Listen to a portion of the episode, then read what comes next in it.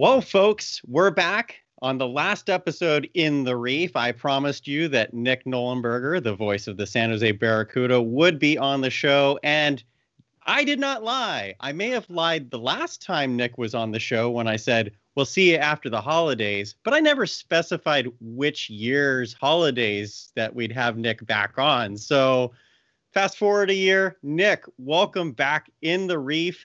Uh, I heard you had quite the adventure uh, as you embarked over from Tucson to Cedar Park, Texas. So uh, I'm glad that you're safe and frosty. I, I, realize I'm wearing a sweatshirt with like 50 degree weather, uh, a little more frigid where you're at. But how you doing, Nick? I am doing good. I am. I, I'm happy to be safely and securely in my hotel room. Um, yeah, a little bit different weather than what we were dealing with in Arizona. Um, it, has been in the the low 80s in Arizona. It's been perfect, and now we are out here in uh, in Austin, just outside of Austin, in Cedar Park, and it is cold. It is it is frozen. The roads are frozen. Um, we just made our way back from from the airport to the hotel, and um, it was about a 20 minute drive. And uh, no word of a lie, probably the scariest bus trip I've ever taken in my life. So um, it was uh, it was terrifying. We we got on a, a, big overpass that crossed a freeway, and it was about I would say a couple hundred feet off the ground at least. And we had a box truck in front of us that was completely sideways, and it was inching along, just trying to get traction enough to get up and over this overpass. Again, I mean, 200 maybe be might be an understatement on how high we were. Um, and we are in a bus um, and we are slipping and sliding, trying to inch along. Um, so we did get over that, which that was terrifying.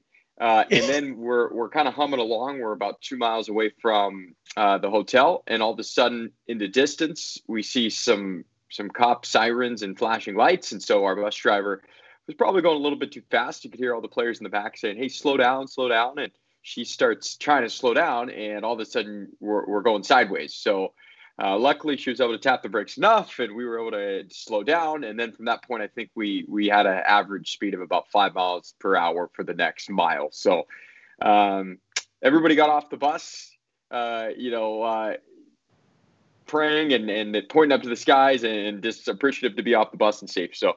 Uh, just adventure to get out here to Texas, to say the least. But happy to be here. Excited for the games this upcoming weekend, and um, it uh, we are expect to have weather all weekend. So uh, the the bus driver said it could get as low as like two or three degrees. So uh, they're not they're not kidding around down here in Texas. So yeah, a little bit yeah, surprising. Go figure. First off, isn't it funny that a bus full of hockey players, ice hockey players, who are uh, you know this game is really based on speed these days, and ice hockey players telling people to slow down. It's a little too fast. That's ironic.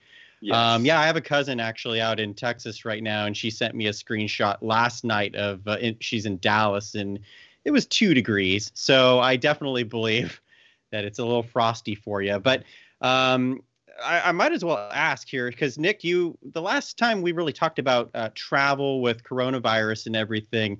Um, it looked like you were going to be broadcasting the games from the arena in a similar setup to what the Sharks broadcast team with Randy Hahn and Brett Hedican have.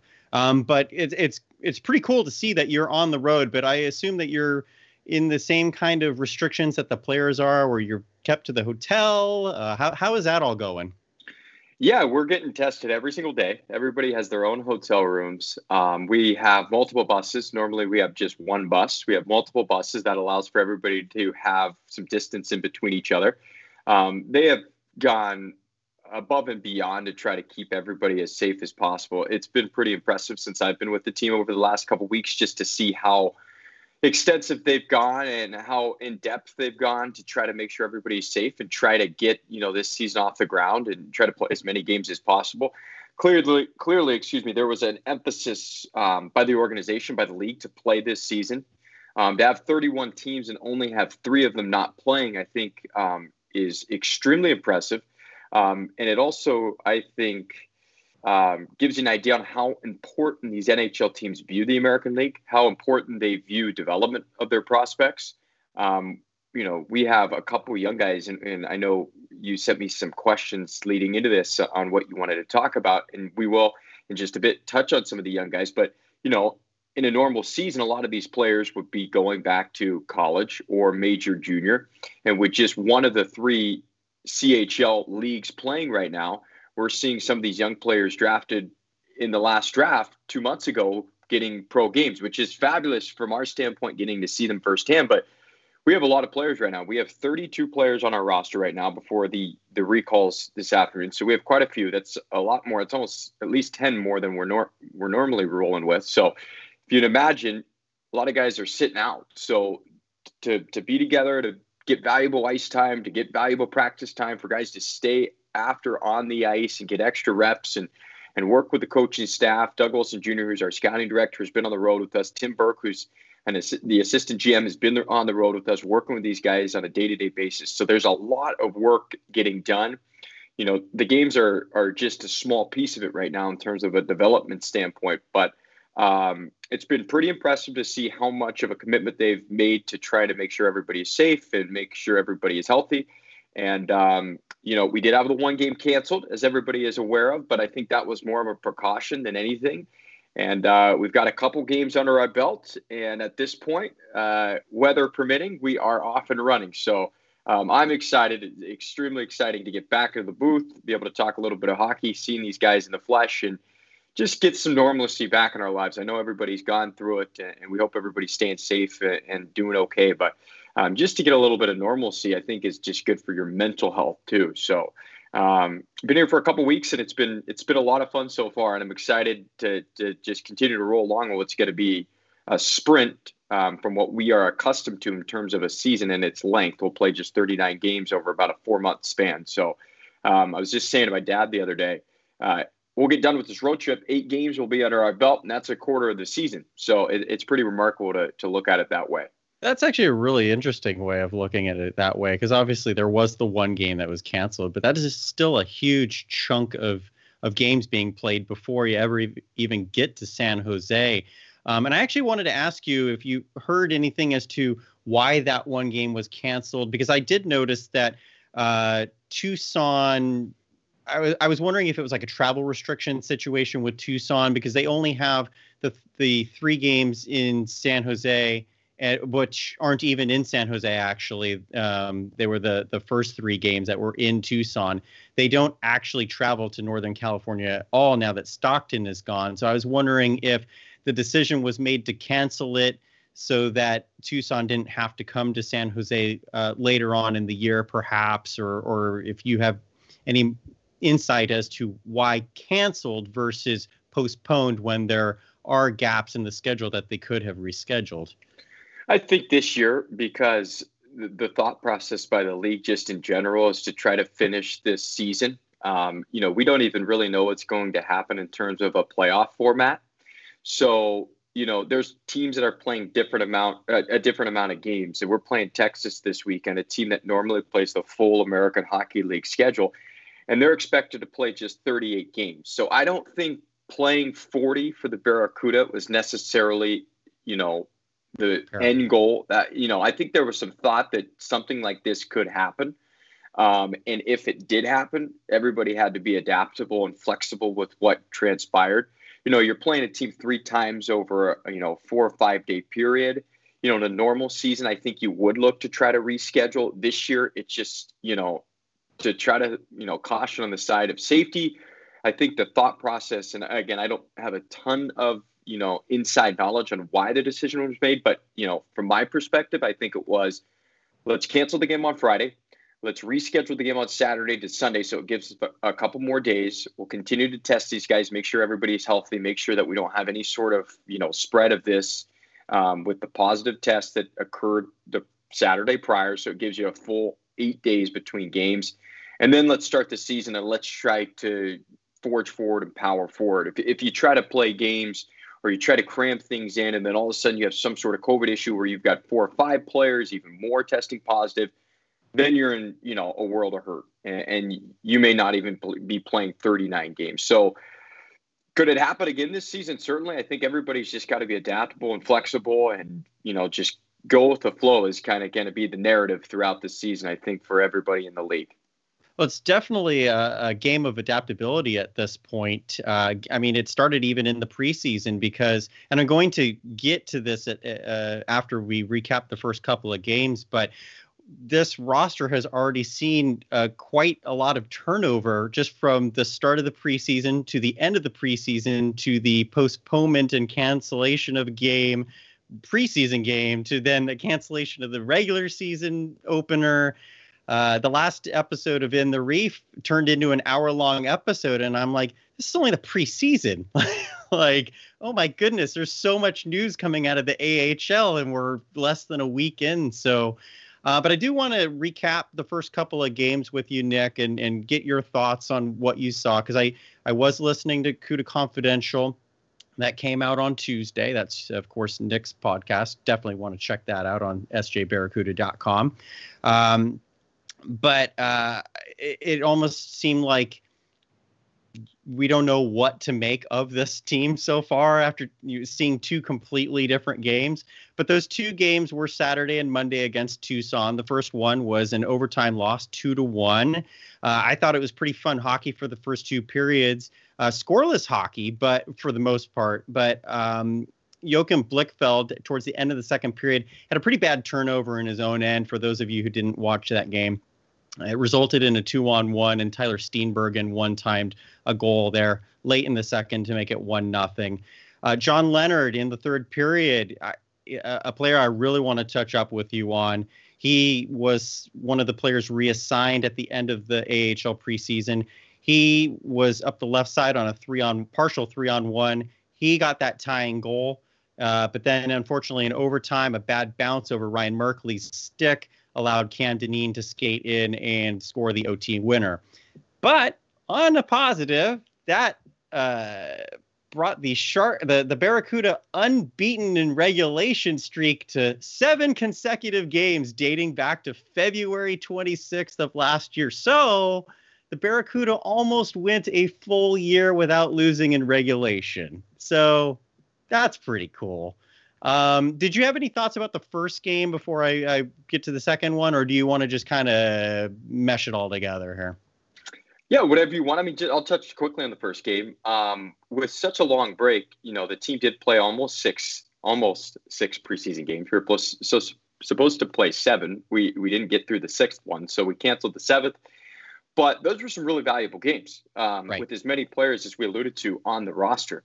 Uh, so it felt like you know, you went into that game with the thought, are we going to see, you know, a really sloppy brand of hockey? We're going to see a lot of turnovers. Are we going to see a lot of defensive breakdowns, structural, um, you know, inefficiencies? Are, are some of these young guys going to kind of look out of place, like they don't know what, what they're doing? And I, I was actually pretty impressed on how competitive it was. You, you had your turnovers, you had your odd man rushes. Um, Ozzy Wiesblatt had a breakaway chance in that first. Um, Kevin Watt a breakaway chance for Tucson in that first. You saw some good grade A chances really on both sides. Overall, though, it was extremely entertaining. It was high pace. Um, I thought it was pretty high quality hockey. Both teams very skilled offensively. Um, you look at Tucson's roster. This is a team that, when the season came to a halt last year, was in first place, and they have a lot of returners from that from that team, uh, both at the forward spot and on the defense. And then they've got a goaltender, Ivan Prosvetov, who got some really good reps last year, kind of splitting time with Adin Hill, who's now up with the Coyotes on their practice squad. So this is a proven guy at the American League level that he can, you know, get wins and he, he can produce. So um, I think Tucson's going to be one of the best teams in the division uh, when everything is said and done. They've got so many returning pieces, a, a team that's won two of three Pacific Division titles. Um, you know, tip your cap to what the Coyotes have done from a prospect standpoint. Um, they've been able to, to develop players in Tucson since they brought that team from Springfield a handful of years ago. So um, they have a nice product there. They've got a nice little system going. Um, and I think it's going to be a very good team. So obviously, you would have liked to come out of there with uh, at least one win. Especially being that they are considered home games, but um, you know this is as good sure. of a test as, as good of a test as you're going to have um, going into an opening weekend with a team like Tucson that again has a lot of pieces that were returning. So um, I, I, spoke to our uh, assistant coach Michael Chiasson following game number two, and um, you know he used the word helter skelter, and I think that's going to happen throughout the year with these young players. You mentioned Merkley having the puck skip over his stick, goes down for a game winner. Joachim Blichfeld to turnover. These things are going to happen right? You've got some older players who are in year three, like a Halbgewachs, a True, you know, on the blue line, you got DeSimone. These are veteran guys. You don't expect to make a lot of mistakes. But, you know, a guy even like Blichfeld, one pro year under his belt, a little bit of taste of the NHL level, but then you take almost 11 full months off. So you've got to expect there's going to be some mental lapse. There's going to be, you know, some, whether it's, uh, I don't know if conditioning is going to be an issue, but you would imagine just pace and timing, all that stuff's going to be um, a factor. And, um, you know, when everything was said and done after game one, I was actually, you know, I felt like I, I came away pretty impressed and, and excited what this team could do. You only saw one power play chance. But on that one man advantage, they were zipping the puck around. You know, they could roll too too deep on that power play um, with all the skill they have. So um, you get the point in game number one, and then you go into game number two, um, and it, kind of a seesaw game, a game that gets away from you a little bit in the second period. You find yourself in some penalty trouble. And, and you're just, you know, you're you're toting that line of risk when you start taking too many penalties. Even though the PK looked pretty good in the first, you know, game in a period, right? And all of a sudden you, are getting to your fourth or fifth penalty and you, you allow one to get in and then you're down by two. And, you know, that was kind of the game after 40 minutes. You do get one back, but um, the momentum was certainly in favor of Tucson going into that third period. So, um, an interesting weekend. As I, I, mentioned to Brian Tosti during the podcast, I, I caught up with the voice of the Texas Stars and I said, I think I'm a little bit more confused after a weekend than I was going into it, but certainly confused, but also intrigued um, because I think it's a pretty skilled group. Um, it just has a lot of youth, and youth often uh, equals uh, you know some mistakes from time to time. Sure, definitely. And that that that interview or conversation, I'd really put it with Brian Tosti was exactly where I was going with that. Where you said I almost feel more confused about this team, but it's intriguing and that i i felt the same way because especially the second game i'm going to recap this real quick but the second game was was very bizarre because i thought the first 17 minutes 16 minutes were just it, it was it was fine you know and then bang bang bang bang like four goals two apiece for each team in under three minutes uh, joachim blichfeld you know atones for that turnover in game one uh, with a nice shot in game game two, the first period to to make it one nothing. Tucson gets two quick ones. Alex True comes right back, knocks down Brinson Pasichnuk's bomb from the blue line, two two going into the second. But then Tucson right away started the second, gets a goal. Barracuda killer Michael Bunting gets another one at the end of the period. And even though the Barracuda outshot uh, the Roadrunners 50 15 to 8 it didn't re- in that period it didn't really feel like we really had any control of that period. And then the third period as you mentioned alex true got his second goal back and uh, and then the barracuda gave one up late. It was a 5-3 loss. So um, i'm it was it was interesting. It was fun to watch just to have AHL hockey back, of course. That's that's you know anyone who's watching this show obviously loves the AHL because you're going to have your diehard fans. So even though it was the first regulation loss in almost a year, uh, I, I, think we can come away happy that hockey's back and look forward to a good series here with with Texas. Um, what I want to ask you about uh, primarily here after the two games, after the preseason, everything like that. Today we saw John Leonard, Jake Middleton, and Alexei Melnichuk get recalled by the Sharks. That comes off of nine players being reassigned from the Sharks a week ago, or a little over a week ago. Can this team gel when this roster is in constant shuffle? And and I, I really think that more than maybe any team in the AHL, the NHL AHL, I think the Sharks are going to utilize their taxi squad and assigning from the taxi squad to the AHL more than anyone else. So, do you think this team can find enough consistency because we saw John Leonard play two good games and he immediately gets called up right off the bat. Can we see some consistency to which the Barracuda can be considered a playoff team? It, it's going to be interesting, right? Because this taxi squad kind of throws a wrench uh, in the AHL product because you know you've got those fringe guys every single year that are going to get call ups and then be down in the American Hockey League, but they're going up and down constantly. Well, this year now you've got these tweeners, right? And I think the organization all season long is going to call people up to the taxi squad and send people down. I think they want to reward guys um, for their hard work, um, for their commitment.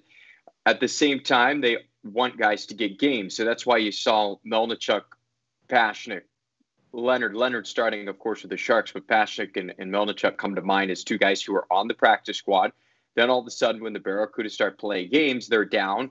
You yep. allow for Melnichuk to get a couple games. He had still, before joining the Barracuda, he had to get in a game with the Sharks, meaning he had never played a game in North America. Right. So, you know, we're going to see that all season long. Um, I think there's a lot of value for these young players to be around the NHL guys. That being said, I don't believe they're even skating with them. It's almost like a separate deal.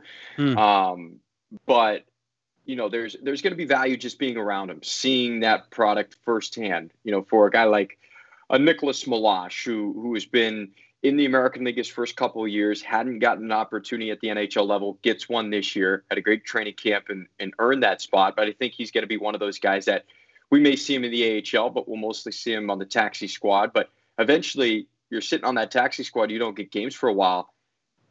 You'd expect to see him down in the American League, get some games, get some timing, um, and then maybe go back up to the taxi squad. So, you know, games are so valuable, but there are I think there is some value with the taxi squad as well, being that you are immersed, you know, in that NHL culture. It's a little bit of a a, a, different beast in the American Hockey League, just on how things are run and and, and the hotels and the cities. All these things um, can be become a little bit more uh, normal, I think, for some of these guys who maybe wouldn't be in the NHL this year. So John Leonard, great opening weekend in the American Hockey League.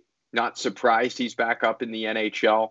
Um, and he'll be in the lineup tonight for the Sharks, it sounds like. So, um, a guy who the organization is extremely high on as someone who led NCAA hockey with 27 goals last year. So, uh, would not be surprised if he goes up and down um, throughout the year, or maybe just sticks, right? Or just sticks at the NHL level. But, you know, in his first taste at the NHL level, gets the two assists in his debut and then he goes pointless over the next six games. And I think that's going to be a, kind of a normal thing for a young player as he gets used to the speed and physicality of the NHL game. But that's why the American League is so valuable because he's able to kind of regain confidence at the AHL level and then go back up. And we'll see if it pays dividends tonight.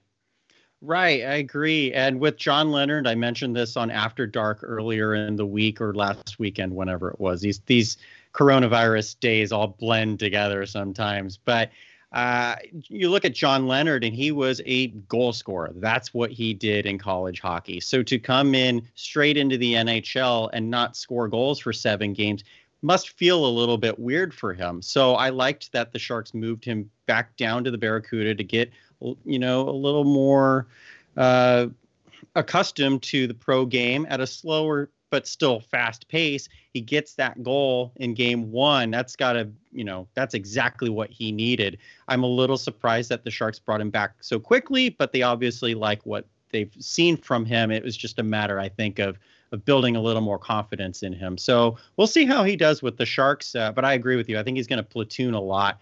And with this taxi squad, it almost feels like the taxi squad has a taxi squad just because they're going all over the place, kind of like your bus, uh, your bus ride on the ice. You're just sliding all over the place, and we'll see which roster is is uh, loaded on which day, kind of thing. Um, with the three games in Texas coming up, do, are you do you think the roster will pretty much be set here? Um, yeah. Do you anticipate any more moves?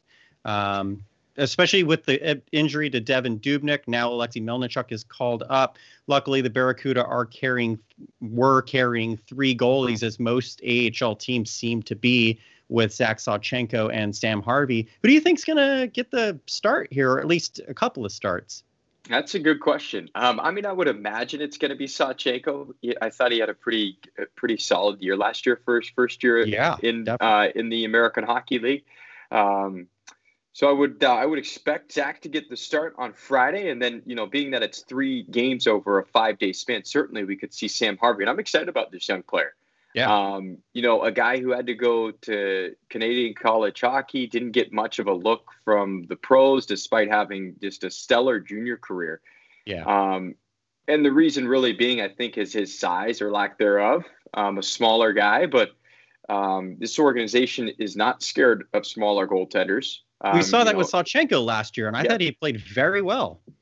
And you know what? There's some parallels between the two because Sawchenko had to go play, you know, Canadian college hockey as well before earning himself a professional contract. So, um, you know, I'm excited to see Harvey because he played a little bit in the preseason. I think he got at least one game and picked up a win. So um, he has a great connection with Danny Sabourin, who's the goaltending coach with the Barracuda this year, having spent uh, several years together in Rouyn-Noranda in the Quebec League. So um, I would imagine it would be, you know, Sazi will get the start on Friday, and then maybe you, you give Harvey the start on Saturday and go back to, to Sawchenko on Tuesday. Um, but uh, I guess that's uh, to be determined. I get again, if maybe if you win, you decide to go with a guy again back to back. But um, we shall see. But yes, it just increases the importance of having three goaltenders this year because there's not going to be any East Coast League call ups this year. Right. Um, so you've got to have extras. That's the reason why we have so many players in the roster. That's the reason why we have three goalies. So, um, yeah, it, it is a unique year to say the least, but it's uh, already paying dividends to have a little bit of extra depth and, you know, have guys ready to go because um, things can change as, as we're seeing with Dubnyk in, in a hurry. Right. And right now, with uh, extra players, because there are no junior leagues being playing, there's a lot of eyes on Ozzy Wiesblatt, Tristen Robins, Brandon Coe from this last draft class, and uh, Dillon Hamaliuk from the 2019 draft class. Now, Hamaliuk and Coe didn't play in either of those games, but you wonder if uh, being bigger bodies against the Texas forwards who it's been a while since I've looked at Texas's roster, but I, I kind of remember them being a bigger team up front. Uh, do you think it's going to be kind of a, a, rotation with these these young kids while they're still on the AHL roster, or do you think Robins and Wiesblatt will get the bulk of the time, like what we saw with the first two games? I'm curious to see what the temperature is of um, the rookie deployment because it is a unique situation having these players under 20 in the middle of the season, well, or in this case, the beginning of the season instead of the end of the year, coming in, hopefully making an impact. I thought Wiesblatt looked very good in that first game and looked pretty good in the second game, but I want him to shoot more. uh, I'm, a, I'm a true Sharks fan because I want him to shoot more, I guess. But I'm curious to hear your thoughts uh, about these rookies and um, what you think their deployment is going to be throughout this, you know, forever the duration of their time with the Barracuda. Yeah, um, just touching on a couple of guys that you mentioned too, in the, in the bigger boys, in, in Coe and Hamaliuk. I, am excited to see Hamaliuk because he's a guy who was drafted two years ago. He has dealt with some injury in his yeah. junior career. Um, I believe the year they the Sharks drafted him, he was coming off a major major injury. So um, has the physical tools certainly to excel. Another one of those kind of tall, I would say, dangly players that really needs to fill out his body uh, before he's going to play at the pro level. Um, we haven't seen I that would... before, Max. yeah, Max, a great example. Um, you know, and I think Dillon could play in the AHL this season technically, but I think it would have been a year that they would have elected to send him back. Now they could still do that if the WHL ends up getting off the ground, but um, right now that season has not started, and that's the reason why he's with us. So uh, didn't get in either game this this past weekend, so I would be shocked if uh, if we didn't see him at some point over the next handful of days. So um, again, a bigger body would be nice to see him uh, get out there. I know he had a, a really strong start to his season last year in Kelowna, and then kind of tapered off a little. Um, so you know there's a there's you know with a young player like that you, you just want to um, you know you want to ease him into it a little bit i think so um, with Coe, he's been dealing with a little bit of an upper body injury, and I think that's why we didn't see him in either game. Okay. Um, and then with Wiesblatt and Robins, two young uh, kids who came in on Sunday and brought a ton of energy on that line, yeah. along with Jeff Viel. Um, they were mixing it up after almost every single whistle. And these are two smaller guys, to be honest. I think they're both listed about 5'11. Um, they're about buck 80, but they have no fear of, of getting in the mix. And I, um, I mentioned it during the broadcast, but uh, one of the words I took away from Doug Wilson Jr.'s press conference following uh, the NHL draft was him describing Ozzy Wiesblatt as new age toughness. Yeah. And I think what he means by that is a guy who, you know, can fly, has all the offensive skill in the world, but certainly is willing to get in there and get his hands dirty. So Uh, Robins uh, has a proven track record that as well. You know, it's one thing to do that at the junior level when you're going against kids 15 to 20 years old. It's another when you're going against pros, but that didn't seem to deter either player. Um, it also is nice when you have a little bit of uh, muscle on that line as well. And Jeff Viel, who's held his own um, in the last couple seasons at the AHL level. So um, it was a really nice, fun blend, I thought, of skill and toughness and agitators and guys willing to, to bang bodies and get in in the forecheck and do everything you have to do. So um, for for Wiesblatt, you probably heard on the broadcast if you had a chance to listen or watch, was I was kind of alluding to the same thing. Uh, he had a he had a break where we we had the puck roll on him a little bit, didn't get a great shot off, and then he had a two on one where he elected to kind of slide it over on a late That's pass. the one and it was a little bit off target. And uh, I can't recall exactly who was trying to get it over to. It may have been Robins, but he kind of put it down at his feet, and it was just such a late pass that I think it caught him off guard. And it's one of those things where it's like, you know, uh, uh, from a fan standpoint, it's like shoot, shoot, right? From a broadcast, I try not to be that guy, but in that moment, and Jake McGrew had one in the first game too that I went ah. Yeah, the, I know those mistakes will or decisions will happen when you're adapting to a pro game. Yeah, so. and I think it's a young player trying to defer, right? You know, being being that they're they're just getting their feet wet at this level that you know they're they're thinking of pass first before shoot. And I think it'll come with time. He may shoot the next time he's on a two on one. Who knows? But um, certainly some intriguing pieces there. to, you know, you can see why the organization liked him where they got him um, late in the first. And then with Robins, you know, a similar game, a guy who didn't have a huge year his first year in the WHL, but he just absolutely took off last year as the number one center in Saskatoon. So another exciting player. And it was fun to see them on a line together and, yeah. two guys we wouldn't get a chance to see in a normal season. So um, I think if they continue to play the way they do and, and, continue to stick to what makes them successful, you know, they'll start producing a little bit of offense too to go along with it because they they certainly had some chances. It just uh, it didn't quite materialize to the point of them getting getting uh, the puck into the back of the net. Yeah, and it's pretty cool having Wiesblatt and Robins on the same line together because I remember at the draft, Doug Wilson Jr had mentioned the player who was drafted in between those two, Thomas Bordeleau.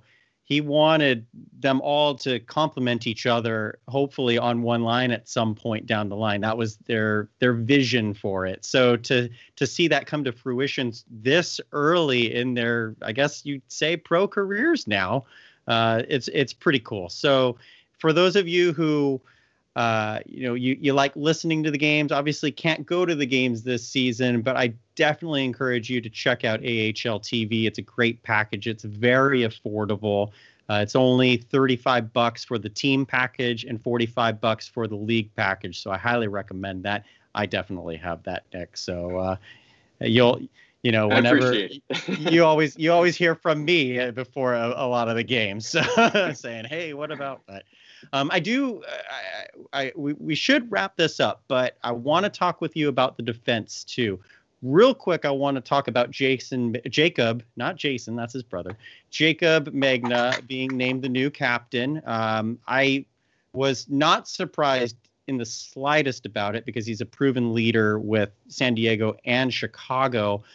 But I was surprised that Jake Middleton doesn't have a letter at all because I thought for sure one of those two players would be the captain. Do you think Middleton is a situation of he's uh, uh, likely to be platooning between the taxi squads that don't give him a letter versus Megna's on an AHL contract? He's here for good.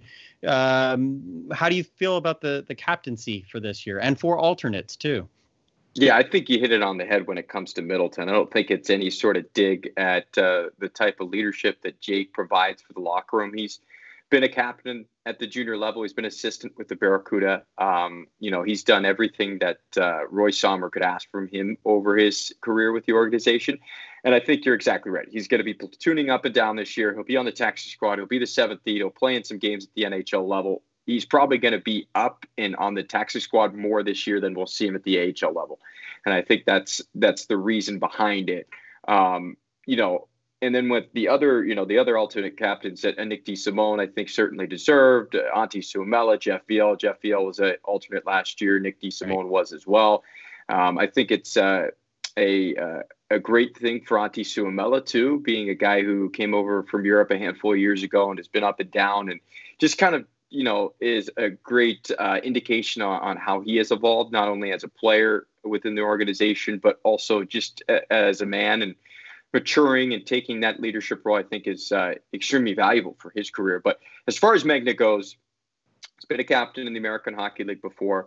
Um, he has a great connection with the organization. Uh, he was coached by John Hall, who is a scout for the Sharks uh, when he was playing youth hockey uh, in huh. the Chicago area. Had a connection with the organization there. He was an assistant captain last year with the Chicago Wolves in the AHL um, under Rocky Thompson, who's now an associate coach for the Sharks. So, you know, there were people to vouch for him just to get into the organization and sign the deal um, in November. So they knew the type of character he had and what he was all about. And I think from day one of training camp, you know, he was in the locker room and he was not scared to speak his mind and and provide guidance. And you know where he felt like maybe some young guys were swaying one direction or the other he had no problem putting them in line. And um, I think the coaches recognize that just you know the way he carries himself and represents the organization I think it was a perfect fit. Um, again, quickly to go back to, to Jake Middleton, certainly I think Jake could be a captain in the AHL. But at this point in his career, on a two-way contract, being up and down, that that's the only um, conclusion I can come to. I was not in the room with the coaches when they made that oh, decision. Oh, sure. to me, uh, you know, that's that's got to be the only logical uh, explanation of why he does not have a letter this year. Right, right. That makes sense. That makes sense. And uh, a fun fact about Jake Middleton's brother, Keaton Middleton, who is now with the Colorado Eagles. Uh, Colorado has given Keaton Middleton number 67, which was Jake's former number with the Barracuda and the Sharks. So uh, take that for what you will. Uh, Colorado is not in the Pacific Division. Well, they're in the Pacific Division, but the Barracuda don't play them this year. Another travel situation, restriction situation. You think? That's ex- I, I basically that's what it is from what I was told. You know, we're playing Texas instead of Colorado. You know, okay. and I think Texas needed uh, they needed more opponents. They needed more diversity in their schedule this year with no San Antonio now in the the mix, right. being that they were purchased by by Las Vegas and moved out there. So, um, you know, they needed more teams to play and uh, you know, no Milwaukee this year in the Central Division, so that eliminates an option for them. So I think, you know, when they were trying to fill out their schedule, they asked, and, and we, we we were up for it. And uh, you know, from our standpoint, it's kind of fun to go outside of the division. We haven't played Texas in a couple years, a, a former sure. Pacific Division foe. So um, a great building to travel to, and um, should be a fun weekend. And it'll be six games over the over the season, so um, it'll it'll be fun to kickstart it on Friday night. Yeah. Now, uh, I mentioned I wanted to talk about more defensemen. I'm going to cut this for a future episode, so make sure that everyone subscribes if you haven't already to Teal Town USA. So I'm just going to say, Nick DeSimone, keep doing what you're doing because I thought Nick DeSimone was great those first two games. Player I thought that has kind of trended downward over the last couple years, but – uh, I really like Nick DeSimone's game, and he looked like a player who's out to prove himself and say, "Hey, I want to be on that taxi squad if I'm not on the Sharks." So, um, but I'd like to talk with you about Nick on the next the next time we're on together here, Nick. Uh, so, um, what I want to ask you here, because I want to get your your uh, prognostications about the season before we go home. Um, is there an unsung hero to be noted on this on this roster. Maybe like a Joe Gareffa, definitely the smallest player on this team, but a player who scored goals with Marco Rossi last year. Like, is there someone on the roster that you look at and say, you know, he he might surprise some people? I may have to get back to you on that because I've only okay. seen a couple of games, but I think Gareffa would be a, a, a certainly a candidate. Uh, I know Roy Sommer's high on him. Um, he is a small player to say the least, but he is. Jayden Halbgewachs towers over Joe Gareffa. I looked in the ice and I said, "Who is that?" I, I didn't know who it was. First of all, still getting a little bit used to the to the roster, but when I saw him the first day of practice, I I said, "Who is that?" I, I he was he looked, you know, he's just not a very big guy, but um, give him credit because he was able to carve out a fabulous career in the OHL, and he got into a into an AHL training camp last year with Ontario, and you know he lit up the uh, ECHL in a short stint. Went down uh, with the Allen Americans to start the year because of the delayed start to the HL season. So he's got one game under his belt. I think uh, certainly a guy who can fill the back of the net. Um, and uh, you know, if he if you put him in the right spot with the right line mates and, and he starts getting some confidence, certainly I think he, he'd be a good choice. Um, what makes me so excited about this season, and I know I know we got to go here, but just the depth of the forward position and the youth. Um, we talk about a little bit more of a veteran blue line, which which makes you feel good too, because this has been such a young team over the last handful of years. But at the forward position, it's it's really all about youth. Um, and you know, you've got Alexander True down right now, a couple goals his last game. I would expect him to be up at some point. Letunov has been down, he's been up he's up right now. So there's kind of those fringe guys that have a little bit more experience, but the young guys, um, extremely intriguing and very talented. And if they start getting a little confidence, they get comfortable to the American League game quickly, then I think this team has a chance to be pretty darn good. For sure, for sure. So I want to ask you where you think this team might finish. I know it's the hot seat question, but where they might finish in the division. Now, I'm going to go first so that I can look like the bad guy to start and take all the heat. And then maybe uh, you, you can agree with me if you'd like, or you can bring the crowd up. But for me, I think the Barracuda are going to be finishing somewhere around fifth or sixth in the division. Not because the Barracuda are a bad team. I actually think the Barracuda are going to be a lot stronger than they were last season. But I I look at teams like San Diego. Oh, I really hope Trevor Zegras gets called up before uh, we play them in March. But uh, San Diego is looking really good. I think Henderson is going to be a good team. I know that I've debated with some people about that, but I feel Henderson's going to be a strong team. Ontario has upside. I think Tucson has I don't think they're the best team on paper, but I think they're a very cohesive unit as we saw in those first two games. So then you're looking at Bakersfield, who don't have to worry too much about call ups or send downs because the Oilers uh, pretty much can't given they're across the border. So I think you're looking at like a fifth, sixth situation. Please tell me, Nick, are you more optimistic though? It's going to be extremely interesting in the sense that you've already played two games and um, you know you've yet to pick up a win. It's going to be a 39 game schedule at this point. So if you don't turn the ship in the right direction, I think this weekend, then you're in a world of hurt and if you win one of the three games this weekend, then all of a sudden, you know, you're you're one and four to start the season. Yeah. And uh, you know, that's it, it, that's a lot of your season when you're playing just 39 games. So I think this is a very very important weekend when it comes to you know this team being in that top echelon in the division. You mentioned San Diego, extremely talented, tons of top picks on that team. Zegras has been lighting up the AHL so far to start. Um, They've got uh, good goaltending. They've got veterans on that lineup as well. So San Diego is going to be a, a, very hard out, as they often are. Um, Henderson, I think, you know, from the small sample size we saw with Henderson, um, I think they're going to be a fringe team. I think they're around that four or five mark. Uh, okay. That being said, you know, you get off to a strong start. Who knows? But they've got guys like Danny O'Regan who have proven at the AHL level that they can score. Um, but I think there's a you know some holes in that lineup as well. But again, these things are very uh, to be determined.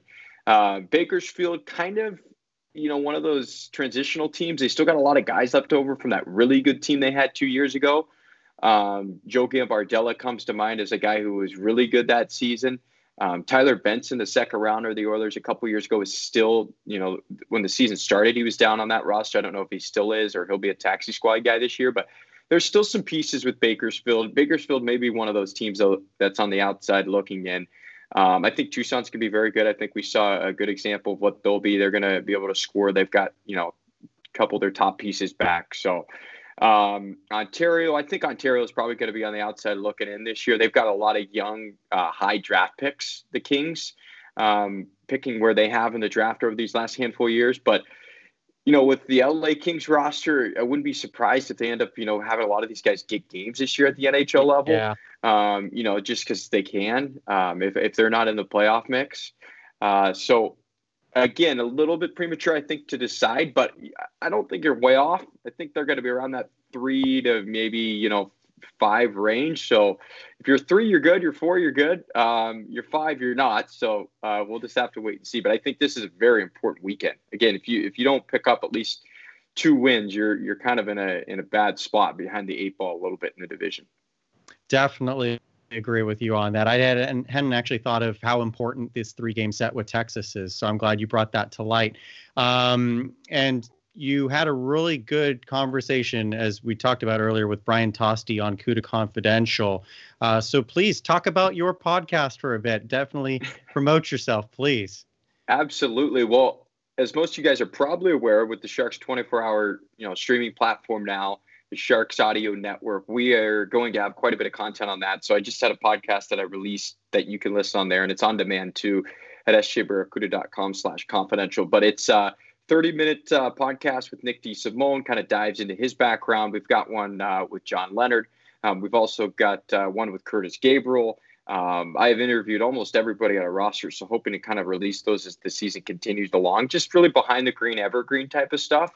Um, and then every single week, we've got a 30 minute podcast. It'll be exactly 30 minutes. Most of the days, it's going to be on Mondays. This week, we released it on uh, on a Wednesday just because of scheduling.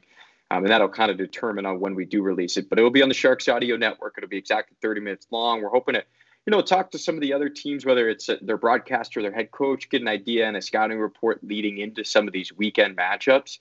And then we'll talk to Roy and we'll talk to Bones as we did this week, Jimmy Bono, assistant coach, and, and Michael Chiasson what players on there. And then we recap kind of the week that that was. So it gives people a nice, you know, clip notes on what just happened and what's ahead and and what to expect and a, and a pulse on the team. So, um, again, the podcast CUDA Confidential should be going out almost every Monday. We'll have another one coming out this Monday. Um, you can listen on the Sharks Audio Network, or you can listen on demand at sjbarracuda.com slash listen. So we got a lot of fun stuff coming out. Um, hopefully it'll give fans an idea about kind of, you know, the next future Sharks, give them a better idea behind the scenes, their upbringing. Nick DeSimone is a great example, a guy who, when he was young, he got cut from multiple teams, never made a team in the USHL, ended up going back home to Buffalo, ended up playing under former Buffalo uh, Sabres captain Michael Peca. He gets him a Division One scholarship at Union College, and the rest is history. He signed an entry level contract after his junior season. So he has a you know really fun, fabulous story, and he's a great guy, and you know really talkative and articulate. So we've got a lot of fun stuff coming out. So hopefully you guys are able to listen. Hopefully it'll give you a kind of a behind the scenes and more more knowledge about the Sharks prospects and kind of the future of, of the Sharks. Yeah, that Nick DeSimone interview was really good. I listened to that over the weekend, and and uh, he's a very personable guy and uh, I'll say hi to his mom, Cindy, who follows me on Twitter. So, but uh, you know, on the last episode, uh, I packed a lot in, and after 13 months, I thought it was kind of a runaway freight train episode. So this one was also really packed, but it was nice to be able to converse with you, Nick. It's really, uh, you know, great insight that you bring us, and uh, good to be able to just bounce info back and forth. So I appreciate that. Um, a couple of things, real quick, small things here. Uh, has Josef Koronash finally become Josef Kozhinash? Uh, because I know officially in Czech it's Kozhinash, but it's never quite translated to over to North America. So I'm curious on that. Uh, so I had Randy Hahn text me the other day. He said, "How do you say his last name?" And I said, "I'm going to reach out to him and, and, and, triple confirm because we've been calling him Koronash for the last couple of years. Um, you know, most of the organization says Coronar, so I asked him. Um, he said Koshanash. So I still don't know if I'm getting that 100% spot on, but I recorded it and I said it about a dozen times and I sent it to Randy and I said, Randy, you could run with this. Good luck. Uh, I had Dan Rusanowsky reach out to me about three or four days ago and he was like, wait a minute. Randy's telling me this is how you say the name. And I said, hey, here you go. Here's the soundbite. And uh, he said Kozhinash. So um, when he plays in a game with the Barracuda again this year, we're going to say Kozhinash, and we will uh, have to inform some of the fans who might be a little bit confused on who's playing in the net because uh, they're going to be like, did we get a new prospect? Did we get somebody new on the roster? No, it's Josef Kozhinash. So uh, yes. not Josef Kornash. So um, yeah, well, not, took us a couple it's years to get Coronar. Right. It's not Coronar. It's we definitely not Coronar, but yeah. uh, I'm excited to tell other broadcasters in the division who uh, it took them a couple years to get down that I have a new pronunciation for them. That's awesome. I, I love that. Yeah, because um, uh, everyone on Teal Town USA knows that I'm I'm a stickler for pronunciation and uh, and audio. So uh, cool. We got this official confirmation here. I appreciate that. Um, we're going to have a lot more to talk about throughout the season, fans. So be sure to subscribe to us and have the alerts turned on. Our shows here in the Reef, you know, CUDA Confidential is every week. In the Reef is we try to do them every couple of weeks, but it's kind of here or there. So you definitely want to subscribe and set your alerts so that you don't miss the next time that we're on together. Because um, I love having these shows. They're a lot of fun. I hope they're a lot of fun for you, uh, Nick, and for you, the fans. So um, until next time, I just want to leave you with this. It's a quote from, well, it's a me paraphrasing, a quote from Brian McCormick from CUDA Confidential. He's the play by play voice of the Henderson Silver Knights. The AHL, it's an opportunity to see the entire evolutionary arc of a player's development, not just from within your own organization, but also within other organizations in your conference that you see all the time. And that is why I love the AHL so much, why I love development leagues, why I go to San Jose Giants games.